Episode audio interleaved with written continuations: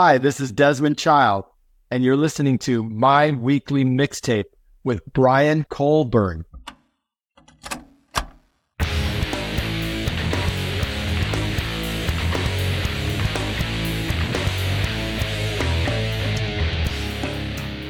Welcome to My Weekly Mixtape, a podcast that takes the classic mixtape approach to building a modern playlist.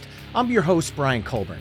Tonight, I'm beyond excited to welcome one of my favorite songwriters on the planet to the program, a man responsible for so many of the great tunes that have lived on my personal mixtapes over the years. It's almost staggering. And that is the one and only Desmond Child. Desmond, thank you so much for joining me on my weekly mixtape. Oh, thank you for inviting me. This is great. Well, I'd like to start by asking you the question I ask all of my first time guests, and that is what does the word mixtape mean to you? Well, mixtape is sort of a modern idea that comes from DJs, kind of going from one song to the other. Sometimes they have the same tempo, so they mix them together as they transition from one to the other.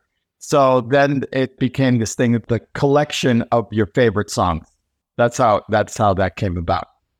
Well, you recently released a new memoir entitled Living on a Prayer Big Songs, Big Life, which I'm sure is going to be coming up a lot through our conversation tonight. So, without further ado, let's just start diving into some of those big songs. The first song I'd like to talk about is House of Fire, a song you wrote with Alice Cooper and Joan Jett for Alice's 1989 album Trash. However, in 2014, it surfaced as a bonus track on Bon Jovi's deluxe edition of New Jersey. When you're writing songs, do you write with an artist in mind, or is this an example of House of Fire is a Desmond Child song first and foremost, but let's see where it fits with a few artists before the decision is made. Because to me, both versions of this song are amazing. And I think that speaks volume to the strength of the song in the first place. Are they identical lyric wise and everything? The main verses and choruses are identical, yes, but there are some different nuances throughout the song and a little bridge in the middle that is different in the Bon Jovi version. I need to check that out. Oh, this is how the song began. I was co-writing with Joan Jett, and I had the title "House of Fire," you know, and it just seemed like so Joan Jett to me. And then we started working on it, but in the end, she says, "I don't think this is for me."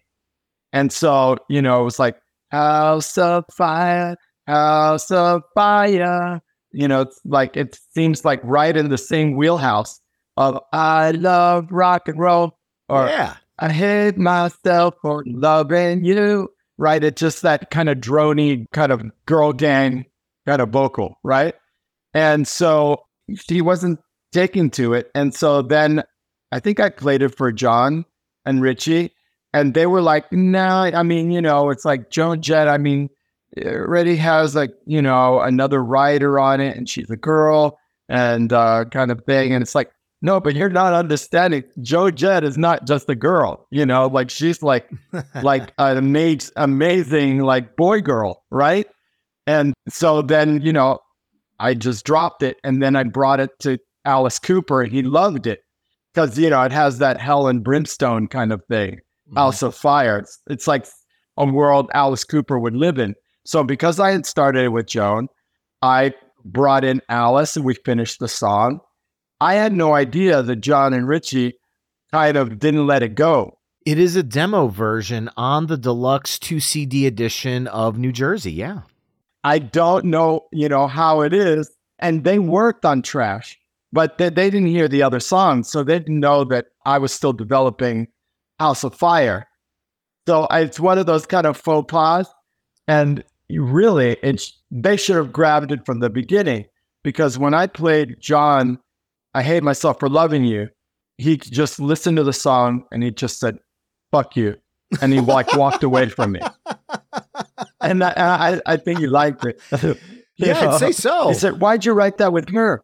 And I said, well, I, I co-wrote it with her. You know, it's like we, the day one that I, that I met her, it's like, ah, yeah, you and like you just walked away because you know it would would have been like so perfect for him, right? for Bon Jovi. Uh, you know, it has that kind of bratty thing, right? Definitely. Um, yeah.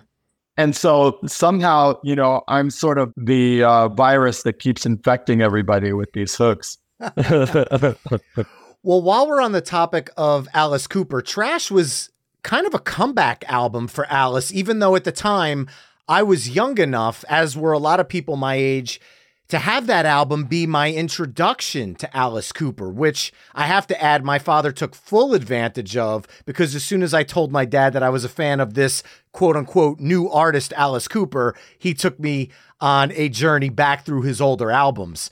But this echoes a similar situation for you with Aerosmith and their 1987 album, Permanent Vacation, which for them was a comeback album. Was this a common situation you found yourself in through the 80s, or is this comeback album, Desmond Child Connection, more happenstance? Well, I think what happened was, you know, I had my first big hit with a rock band with Kiss, mm-hmm. uh, which I uh, I collaborated with Paul Stanley, and we wrote "I Was Made for Loving You," and so that was such a huge global success yep. that then you know bands were like, well, the A and R guys like John Kalodner were kind of saying, oh, you know, and oh, then then Bon Jovi met me through Paul Stanley. So that's the connection there. And then we had instant success with You Give Love a Bad Name and Living on a Prayer.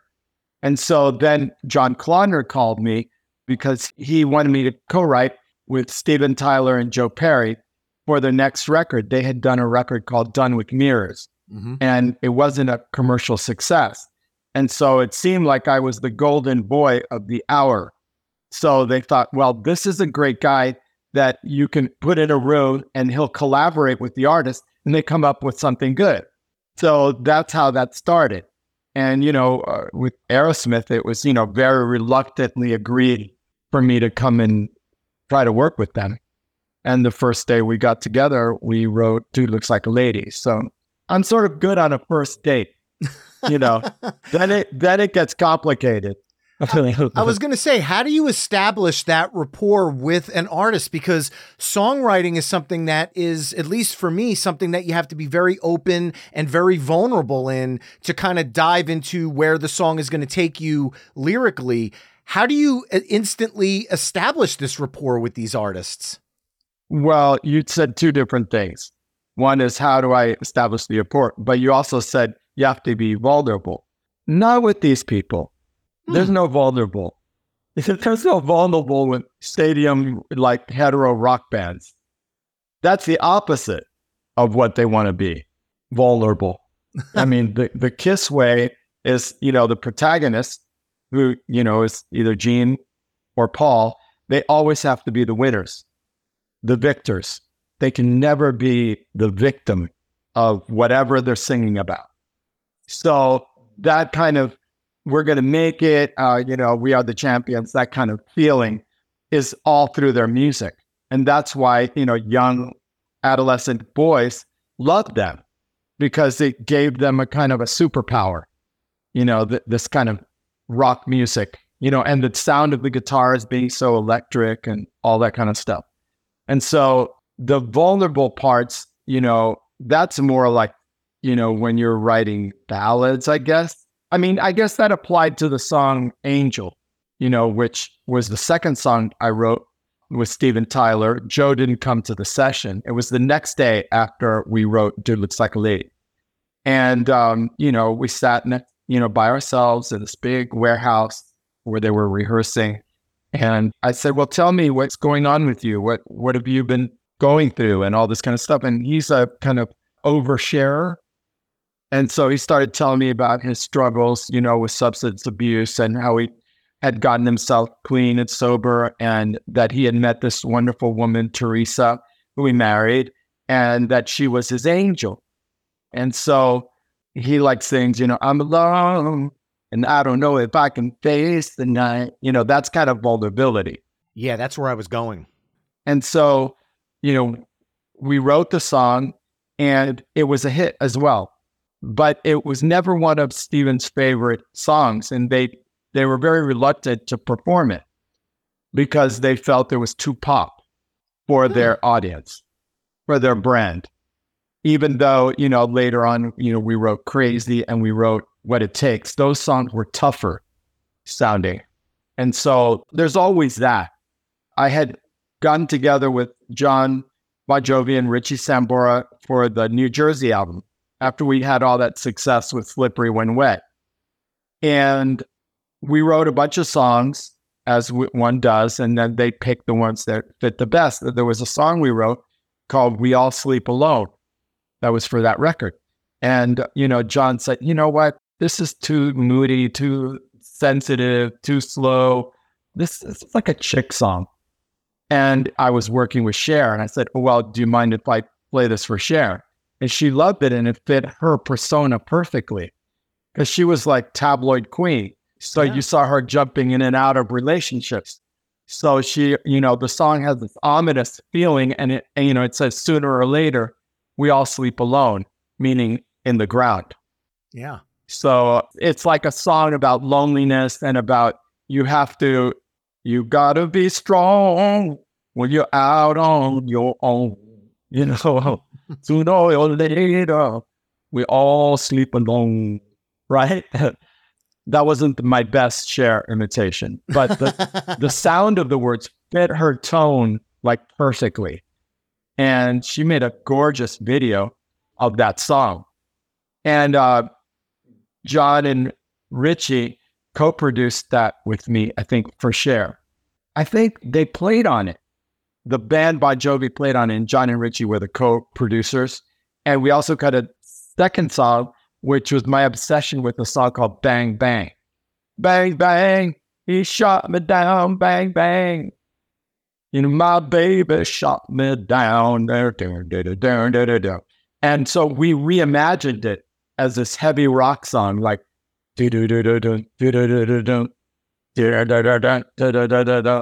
and you know, I was five and he was six, laid on horses made of sticks. But the original song was only like two minutes long. So I realized the song only had one verse. So I drove down to Palm Springs and met with Sonny Bono, who had written the song originally, solely wrote it. And I asked him to write a second verse and he agreed to do it. And I just huh. sat in the room while he came up with it. You know, and then I took the lyrics with me and we went and we cut it. How cool is that? That's amazing. And so, you know, last night I'm in Palm Springs right now on vacation, and I was walking down the street and I saw like the Walk of Fame, and there was a star. You know, they have stars on the Walk of Fame, and I like stumbled upon Sonny Bono's star. And it was like, wow, you know. And then there was like a space, and then came another star. So there's like enough space for me to have my star, and so I'm gonna find out about it, you know, because I want to be next to Sonny Bono. You know, it reminds me of uh, when Hugh Hefner, when Marilyn Monroe died, uh, they put her in this uh, mausoleum, right, at the edge of Brentwood, you know, over there in, uh, in Santa Monica. I forget the name of Forest Lot or something.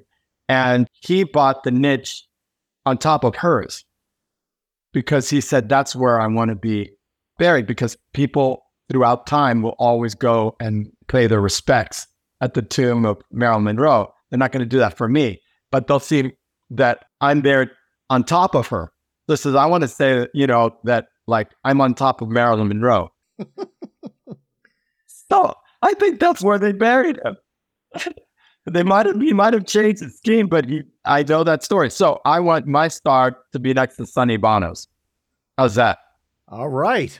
Well, while we were just talking about Jon and Richie, obviously you talked about the songs you wrote with them for Slippery When Wet and New Jersey. I want to actually talk about two songs that are two of my favorites that are on later albums that I've always told people I feel don't get as much love as the songs from Slippery and New Jersey. And the first one being the title track to 1992's Keep the Faith, which introduced almost a new musical dynamic with the band in this almost gospel esque type sound. And I would love to know how that flavor came through in that track and how it was decided to kind of bring that to Bon Jovi because that was kind of a new sound for them. Well, I had moved to Miami and sort of got involved with Latin music uh, because I'm Cuban. So I came home to Miami Beach where I had gone to high school and everything. And I was going to these salsa clubs and learning how to dance salsa and everything. It was a lot of fun. And uh, it was around the time that I met Ricky Martin and had like huge hit "Living La Vida Loca Yeah. and The Cup of Life. And so for that album, you know, I met with Jon and Richie, and Richie was still with Heather Locklear, and they lived in Thousand Oaks or something, and this gorgeous house up on this hilltop. I mean, it was like a movie set. Everything was beige, you know, like very chic. And Jon said, you know, I love that Vida Loca. Like, let's write something that has a beat like that. And so I think that's how it kind of developed. Not so much gospel, but it ended up being that way because I think they did add a kind of gospel feeling to it. And also Tico's Cuban as well. I'm Oh. I'm half Cuban. So there's that Cuban connection, that Latin beat is kind of going through it. So that's how that song came about. But remember, 1992, bands like Bon Jovi and Aerosmith and Kiss and you know everybody else I wrote worked with could not get through to get their songs played on MTV or their mm-hmm. videos and and VH1. So it was harder to promote a single. Then you had to just do it just based on the fans that you had and you know a terrestrial radio. But then at that time, radio was already, you know, splitting off rock stations, uh, heavy rock stations, Americana, Heartland, uh, you know, alternative, goth, heavy metal. I mean, there was a station for every kind of sound. When I was growing up in the ghettos of Miami and Liberty City, and it was a mixed race neighborhood, people with, you know, white, Latino, African American, you know, we all played together in the swing sets, and somebody always had a transistor radio. There was one station to listen to. So you'd hear Aretha Franklin come on, and then you'd hear the Beatles, and then you'd hear Dionne Warwick, and then you'd hear, you know, the Monkees. Every song was a different style. So you learn to appreciate every song in different styles. But when they figured out they can have thousands of stations and really target markets and all of that, it was part of the dumbing of America, I think. It was this whole like idea of like, if somebody likes something, then they should just like that and nothing else. Oh, I like every flavor imaginable when it comes to music. Well, I'm glad you said music. well, the other track I want to bring up is from 1995's These Days album, and it's my favorite song on that album that incorporated an electric sitar for the lead, and that's Something for the Pain, which I thought was a very unique thing to bring to Bon Jovi. And I was curious if that was a Richie decision or what to have the sitar kind of be the lead instrument because it really gave the song a unique flair and it really stood out because of that. Well, I've never been a producer on Bon Jovi's tracks. I'm just the co-writer, and then I Okay. leave, and then they do whatever they're going to do. And we were very, very, very lucky that for Slippery and for New Jersey, they had the brilliant Bruce Fairbairn Mm-hmm. with his engineer Bob Rock. And so then he passed away, and Aerosmith was using the same combination. So the bands were one band coming in one door and the other band going out the other door. It was kind of like that. And so we were very lucky. And then all these different things happened, and you know, these different producers were brought in to work with both bands. And those producers might have had an influence in how that particular song came out. You know, Jon and Richie were always big fans of the Beatles. And so, you know, they had gone through their Indian phase, you know, uh, the Beatles had, you know, they went to India. And so that kind of wove its way into their music. So uh, maybe it was a kind of a tribute kind of element to the Beatles.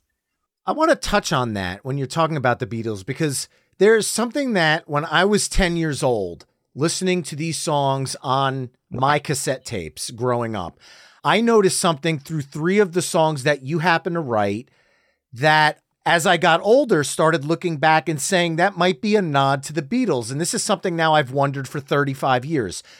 Bon Jovi's Living on a Prayer Alice Cooper's House of Fire, which we talked about earlier, and Joan Jett's Little Liar. All three songs towards the end use a key change in the chorus to kind of reintroduce the song and bring you back in at the end. And that's something the Beatles did in the early days. How do you decide when a key change is important to bring to a song versus not necessary? Hmm. It it just all it all is different. I never had Beatles in mind when I suggest um, key changes. Especially the most effective one was "Living on a Prayer." Yeah, because when they did the first demo, you know, they did the key change, but there was a drum fill for like a full measure before the key change came in. And I suggest that they drop a beat. Live for the fight when that's all that we got. Oh, then the O is on one after a bar of three. Yes. So all that you got, oh, as opposed to live for the fight and that all that you got. One, two, three, four. Oh, see what I'm saying? Mm-hmm. I thought that sounded corny. But the sudden surprise of the key change is what makes that song.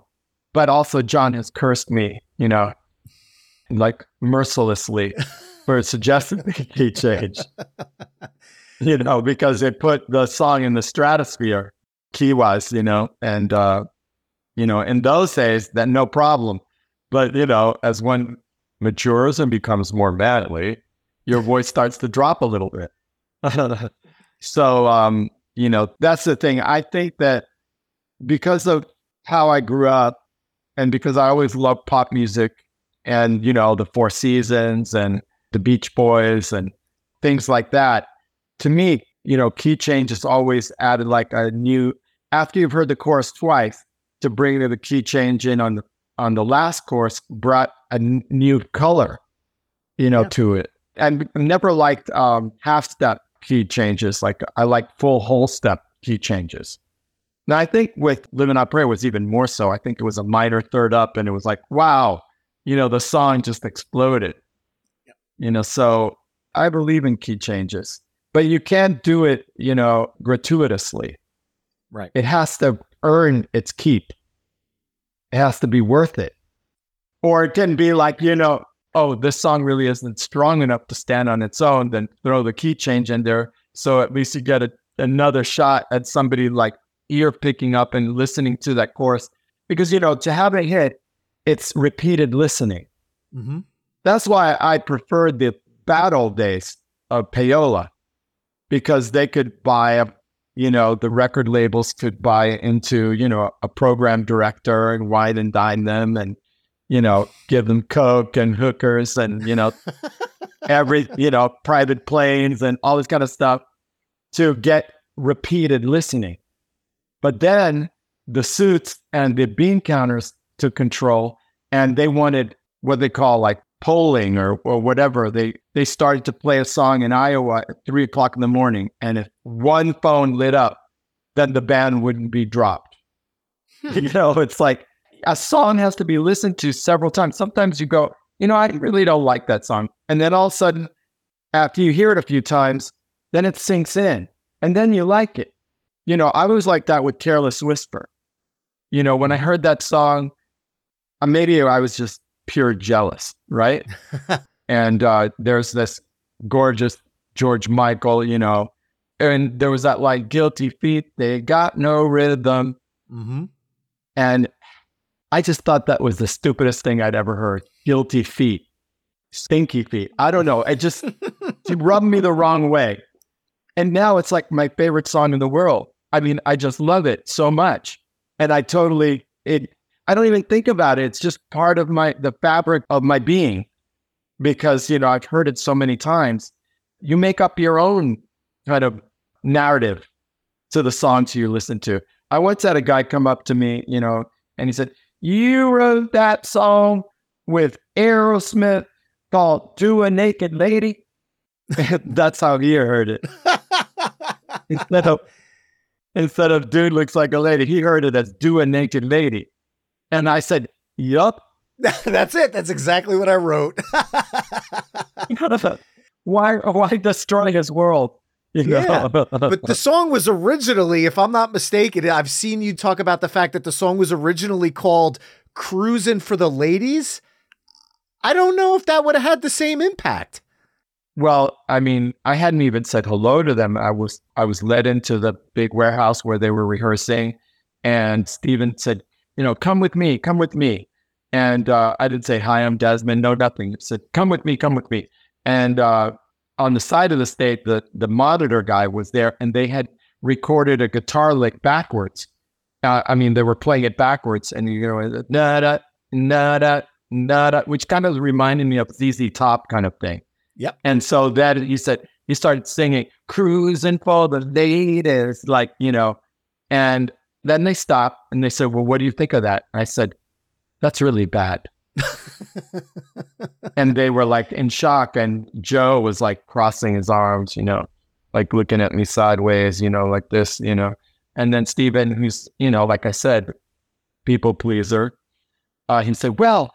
Originally, I was singing Dude Looks Like a Lady. I said, Stop right there. That's a hit title. And Joe said, But we don't know what that means. And I said, Well, I know what that means. Uh, he said, Well, we don't want to insult the gay community. I said, I'm gay. You're not insulting nobody. That's fun. and, you know, that song has, uh, has, has endured the test of time and has a great lesson to tell, which is never judge a book by its cover or who you're going to love by your lover because, you know, hey, if it looks good to you, go for it. Or if you have a feeling, go for it. Well, that's a top three Aerosmith song for me. I've always loved that one. Well, you know, I loved it because, you know, it sort of brought them back big time and they made the funnest video. And when Steven was singing, Dude Looks Like a Lady, you thought he was singing about himself because of the big lips and, you know, eyeliner and the painted nails and all this kind of stuff. So it's like, dude looks like a lady. It's like he's he was like saying almost like, I'm a dude and I look like a lady. And, you know, he looks like a lady now. You know, I'm like he always has that this androgynous look. He's never lost that. That's what was cool about the 70s when I was coming up and listening to David Bowie and Mick Jagger and hearing all kinds of stories about, you know, all these, uh, you know, kind of non-binary relationships and things that were going on. I said, that's what it means to be a rock star. Well, I want to be that, you know. So that's why. I mean, I mean, I got, I had gone to so many drag shows, you know, growing up, you know, because that's where you went to a bar and there always would be a drag show. So that's how, you know, we came up with this idea. But actually, it stemmed from a true story because I asked him, How'd you come up with Dude Looks Like a Lady? And he said, Well, we went to this bar on the shore, and me and my guys, uh, you know, the roadies and stuff, and the, it was like almost empty, except the long, lonely bar. And at the end was this kind of vision of loveliness, this like uh, bouffant platinum mullet with like porcelain skin, black nails, and jewelry and curvy figure, you know, voluptuous and uh, they were like drawing straws who was going to go and say hello, right? Hit on her, right? So all of a sudden she turns around and it's Vince Neil of Motley Crue. and so that's when Steven said, Oh, that dude looks like a lady. Dude looks like a lady. Dude looks like a lady. And so he loves alliteration. Dude looks like a lady. I mean, you know, the D and all that. But I, when he went to go and write the song, you know, I'm sure that it would, you know, that idea was like not even brought out on the table. You know, he just changed it to cruising for the ladies because that's what would be expected of a hetero rock band. But I, I, you know, to, as a joke, I said I don't think Van Halen would put that on the B side of their worst record to see if I could get them to um, to laugh. And there was no, it, no, it, that fell on deaf ear. No, no, they didn't think that was funny that was like another insult. well, look, at the time in the 1980s, glam metal was massive. I mean, you think about bands like Poison and Warrant, they all had the Aquanet hair. That song was very timely for the state of the hair band scene. I mean, if you watched Headbangers Ball in the 1980s on MTV, there was more Aquanet throughout that show where even artists who didn't do the hair band thing changed their look. Like Heart started teasing their hair up when they did their version of i-Ten's alone. It was very much the mid to late 80s. That was the look. Right. Exactly. Just like when Ricky Martin came out and he had that frosted flip up the front. Mm-hmm. I mean, which was a very gay look, right? Every straight dude in, in America got their haircut like that and frosted the front and flipped up. So you couldn't tell who was gay and who wasn't anymore because that was sort of like a signature look, you know. So it's the same thing when when stars create a fashion. Look at when Cyndi Lauper came out and you know she had this look you know with the teased up hair and and and it, it was like also teased up but it was more like a rooster and there was like different colors purple and green and all pink and all this kind of colors like that and then uh, madonna was making a movie called desperately seeking susan yeah. and she like verbatim copied Cyndi lauper's look for the character and suddenly everybody would, had that look. Every girl had that look. Thrift shop clothes, lots of bangles and kind of like flea market look and like Raggedy Ann's and all this kind of stuff. And, you know, I heard that uh, Cyndi Lauper went crazy that her look was stolen. Hmm. You know, that was her look. You know, but, you know, it, Madonna became massive and everybody wanted to look like her. So that's what happens. So teased up mullets. I mean, they've been in fashion since you know the days of Louis the the Sixteenth. Right, and they're coming back. I okay. mean, there are a lot of rock bands now that are incorporating that look again. I've seen it in both rock and in some country artists. Still, the mullet is definitely back in country music for sure. Well, everything old is new again. Amen. Because you know it's fun. You know, Hello, Pantheon podcast listeners. Christian Swain here to tell you more about my experience with Raycon earbuds. Our family now has three pairs of Raycon earbuds around the house, and my wife just grabbed a pair of the Headphone Pros to replace some headphones from a company that was double the price. And yes, she loves them. Now, if you haven't pulled the trigger on a pair of Raycons, or even if you have, but you're in the market for another pair because they're just that good, well, now is the time to check them out because they just launched their upgraded model of the best selling everyday earbuds. With Raycon's upgraded everyday earbuds, now you also get active noise cancellation, ergonomic design, and multi point connectivity that lets you pair with two devices at once. New quick charge function, three customizable sound styles, plus awareness mode. Available in a variety of vibrant new colors to complement any and all skin tones. I even have a pair of earbuds in a cool green color. I have tried just about every earbud known to humankind, and these Raycons are fantastic. Seriously, if you've been wanting to check out Raycons, there truly is no better time. You're going to ask yourself why you didn't check them out sooner, and Raycon offers a 30 day happiness guarantee. So, what are you waiting for? Go to buyraycon.com slash Pantheon today to get 20% off your Raycon order, plus free shipping. That's right, you'll get 20% off and free shipping at buyraycon.com slash Pantheon. Buyraycon.com slash Pantheon. Well, now I want to dive into a couple of songs and projects that you've done in some of the later years that I've gravitated towards. And one of them was back around 2010, I bought Weezer's Hurley album. Not reading the liner notes, I put the album in, I started listening. And when I got to track three, when it was done, I had to play it a second time, and a third time, and a fourth time. And I instantly fell in love with the track. But then I finished the album, got home, put it in my CD player, opened up the book and saw that the song was co written by Desmond Child. And I went, well, that explains why this song resonated with me.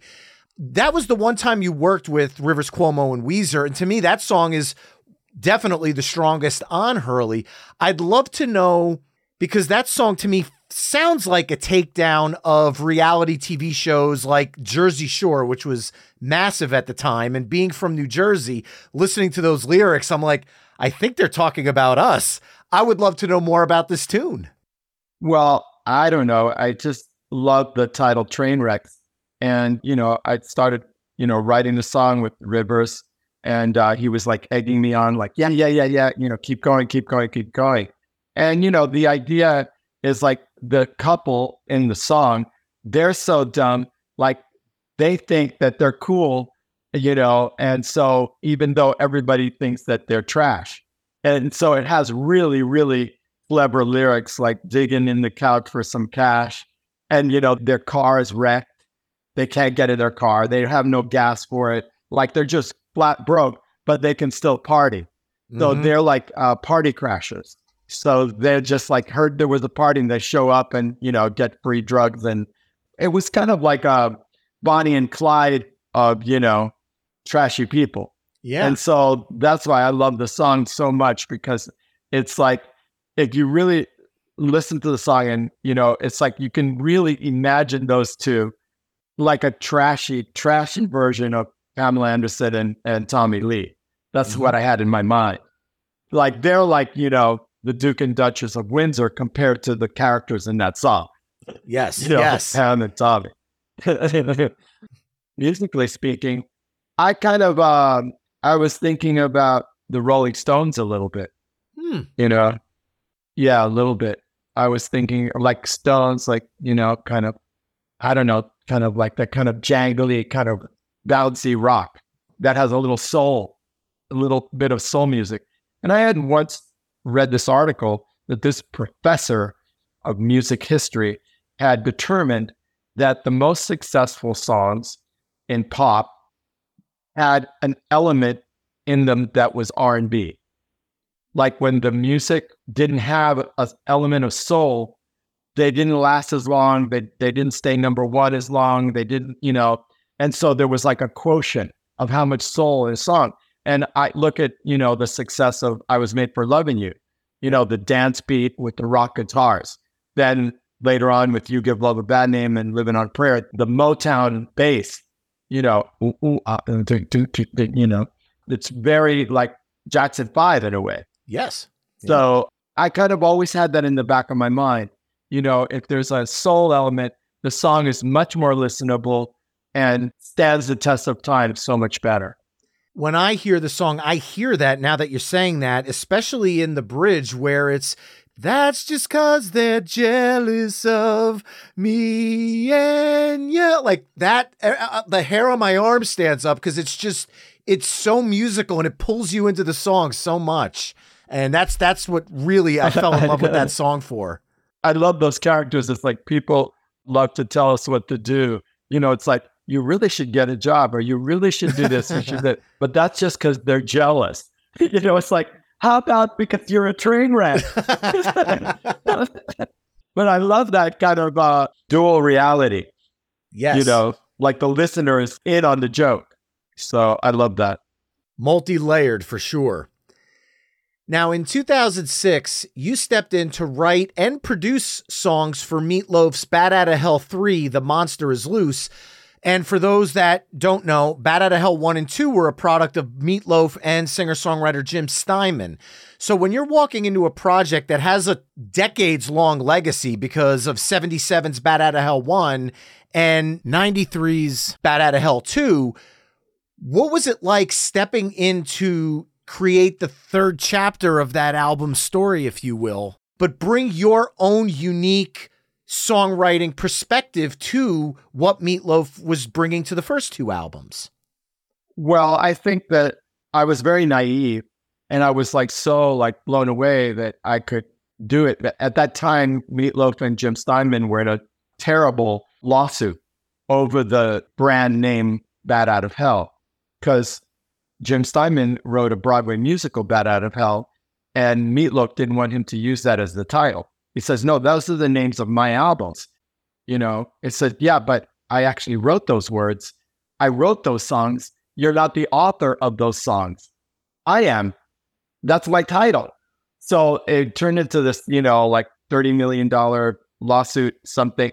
And in the middle of that, he needed to tour and he needed to like jumpstart his career. So they brought me in because I was the closest thing to Jim Steinman that they could find because I had similar roots, East Coast, uh, Brill Building, Phil Spector kind of background, and also, you know, the Bon Jovi, you know, kind of Springsteen esque Jersey sound was, you know, I had been successful with that. And, you know, I'd also was, you know, big fan of Jim Steinman, just Total Eclipse of the Heart is a masterpiece. Yes. And so I jumped at the chance to do it, but I was really kind of used as a kind of pawn. I think Meatloaf thought like, well, I'll make Jim jealous and then he'll want to like settle the lawsuit and then come back and actually produce the real Bat Out of Hell 3. So, which, you know, but the album became one of the most expensive albums I've ever made or of all time. It was like $2 million budget. Wow. It took nine months. And they loaded up the album with seven Jim Steinman songs that came from different sources. Like Jim Steinman had a vampire musical, so they grabbed Land of the Pigs and stuff like that from that. And, you know, Jim Steinman had a solo record. So they took songs from that. And Jim Steinman had written songs for other artists like Celine Dion. You know, it's all coming back to me now. Yep. And they wanted to do that as a duet. And so there are like seven Jim Steinman songs on it. And then I wrote some great, amazing songs with John Five and James Michael, A Blind as a Bat. I mean, it's like masterpiece unto itself. The Monster is Loose. No, Yep. I think Monster is Loose. I'm I'm confusing the co-writers, but uh, Marti Frederiksen, Diane Warren contributed a wonderful ballad, and I worked with Holly Knight.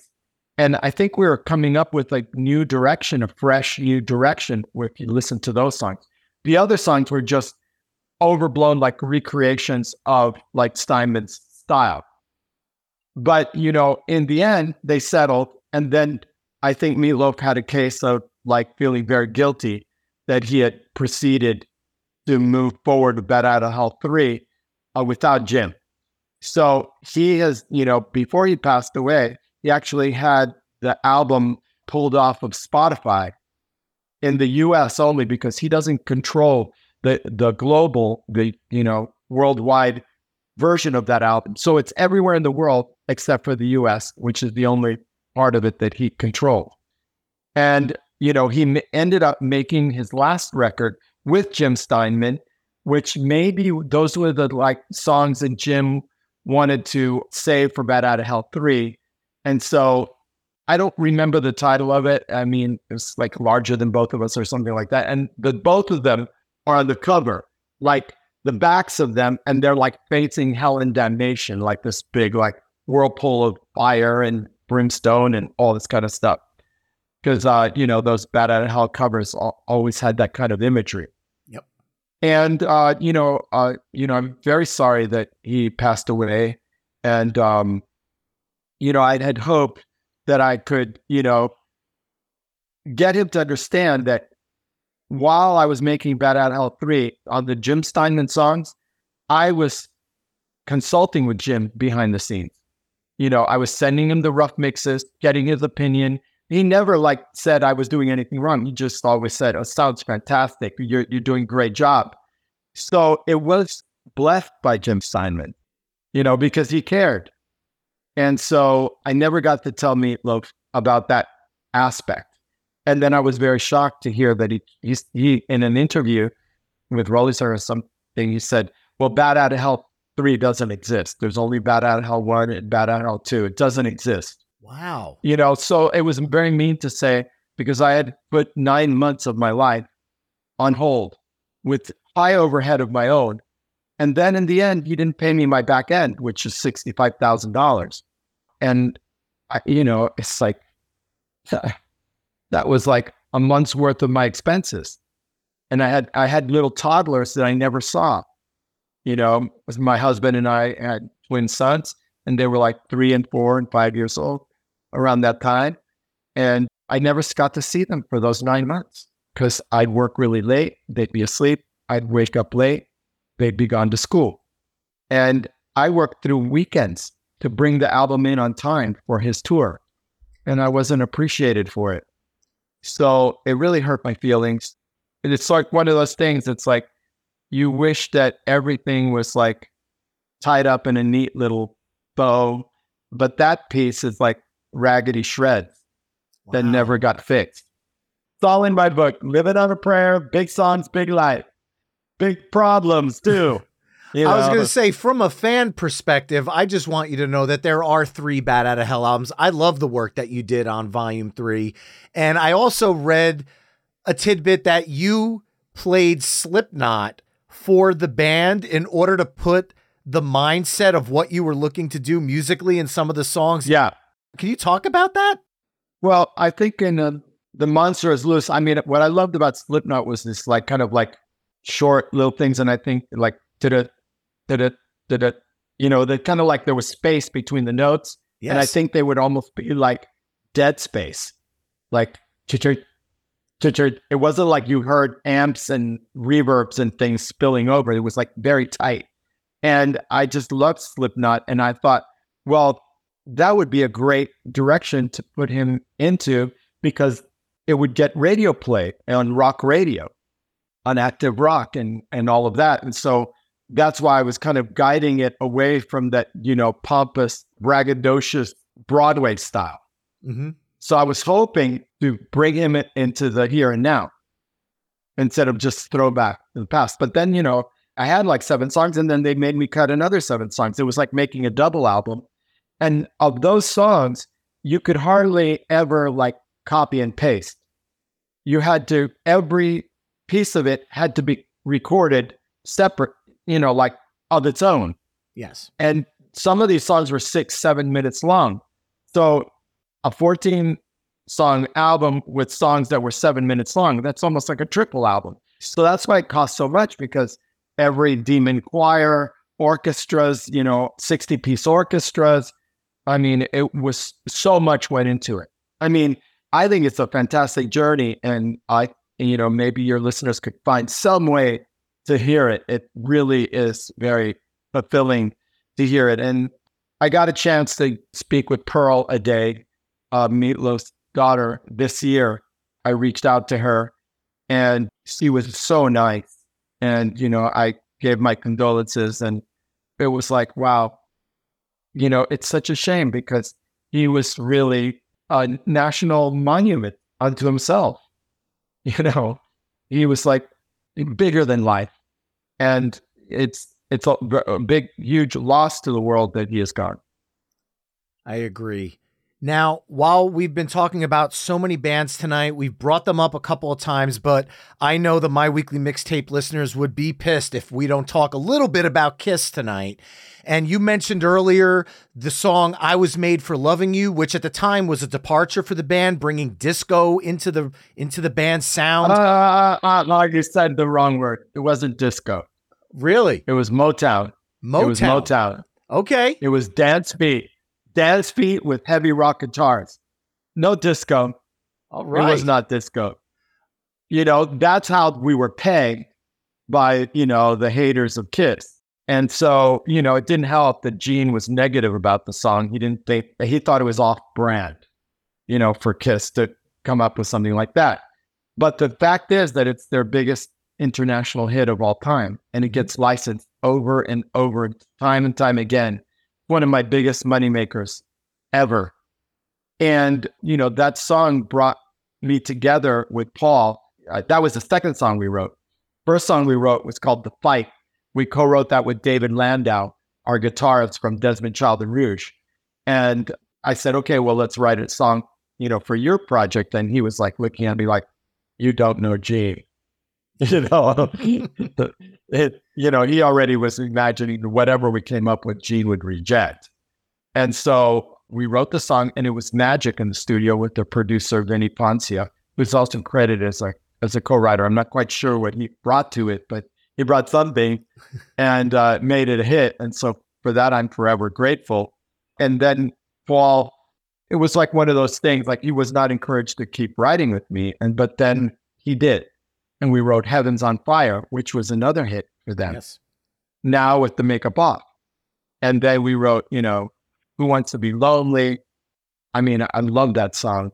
And being a big fan of the Crazy Nights album, you have to talk about Reason to Live.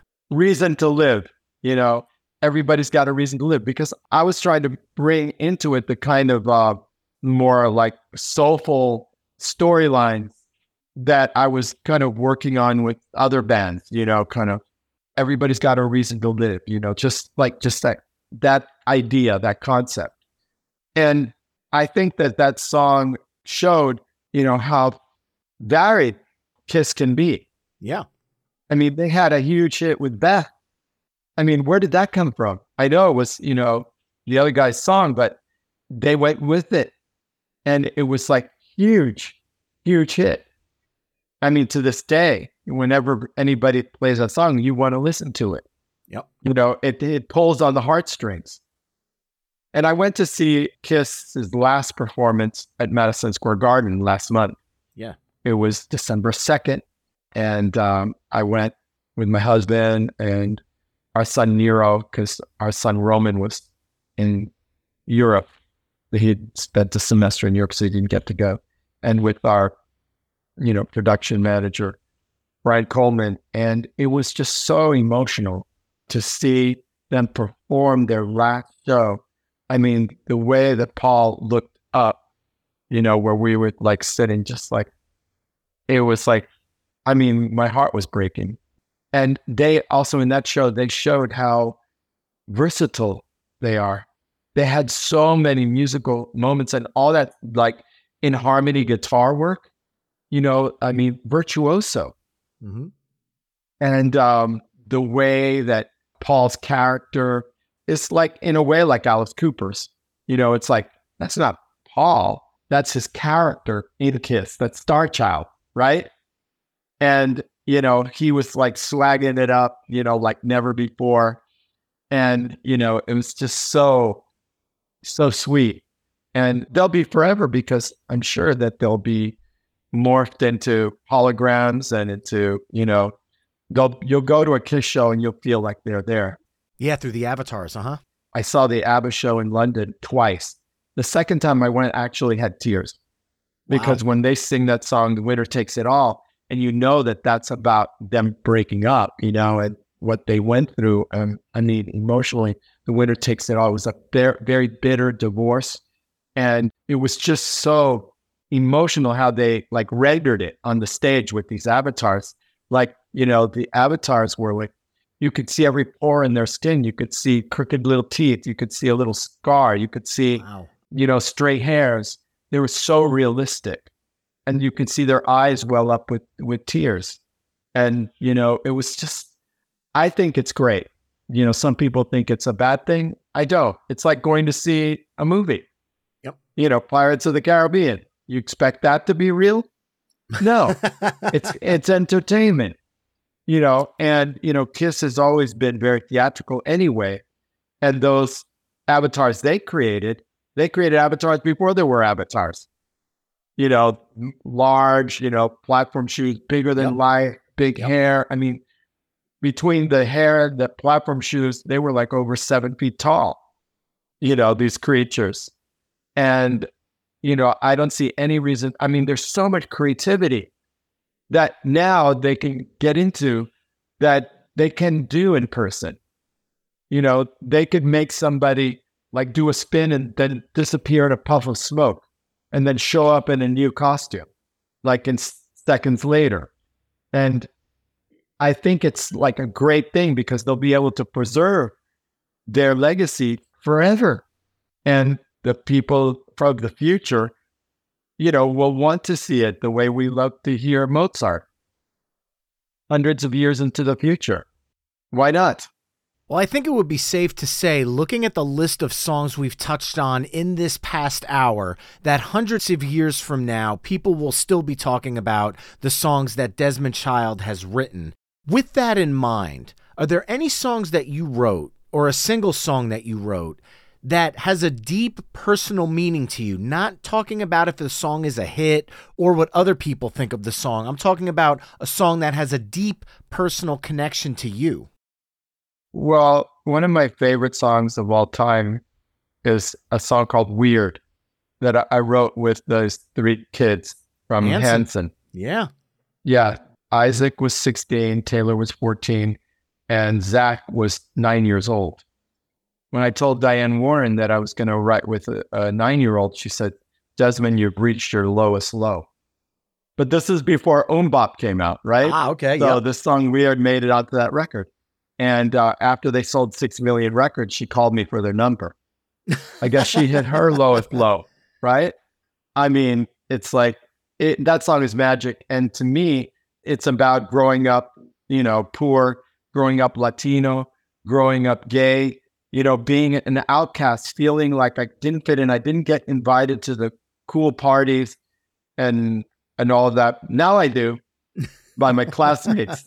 You know, we had our 50th anniversary of class of 72. And uh, now they're inviting me and they say, Oh, well, you were so cool then. It's like, then why didn't you invite me to, to like the cool parties that you guys were having? You know? And so that song being weird, it's one of my favorite songs of all time. And I sing it sometimes in, you know, when I do like these acoustic sets and all that. And it has a beautiful bridge, you know, like it really reminds me of my idols, Burt Bacharach and Hal David. You know, sitting on the side, waiting for a sign, hoping that my luck will change. Reaching for a hand that'll understand someone who feels the same. When you live in a cookie cutter world, being different is a sin. So you don't stand out and you don't fit in weird. I mean, that's so profound. Mm-hmm. Awesome. Well, Desmond, this has been an absolute honor. I hope we could chat again sometime down the road because I haven't even scratched the surface of Desmond Child songs that I would love to know more about. But I thank you so much for joining me on my weekly mixtape. Well, invite me again. You know, when my audiobook comes out, I'll be promoting my audiobook in a few months. You know, so yes, please um, invite your fans and your, your tribe to follow me at desmond.child on Instagram. And then all the news that's fit to print is in there. And I tell a lot of stories and, you know, I'm on there like every day. My husband's like, get off the phone. You know, it's like I'm there like answering questions and everything. I just love it. It's like I have a million point two best friends. That's how I look at it. Because I had a lonely childhood. So now I have a million point two friends. That's that's not enough. You know. you know. Well, I am certainly one of them, and this has been an absolute pleasure, sir. Thank you for the time tonight. Thank you. Thank you. And remember, you can head to myweeklymixtape.com to hear a playlist of all the songs we've discussed in tonight's episode, as well as check out the full catalog of My Weekly Mixtape episodes. And if you like what you're hearing on the show, you can help me out by either telling a friend, leaving the show a five star review wherever you're tuning in, or becoming a Patreon mixtaper at patreon.com forward slash My Weekly Mixtape. That's all for this week. Thanks again for listening, and until next time, enjoy the tunes.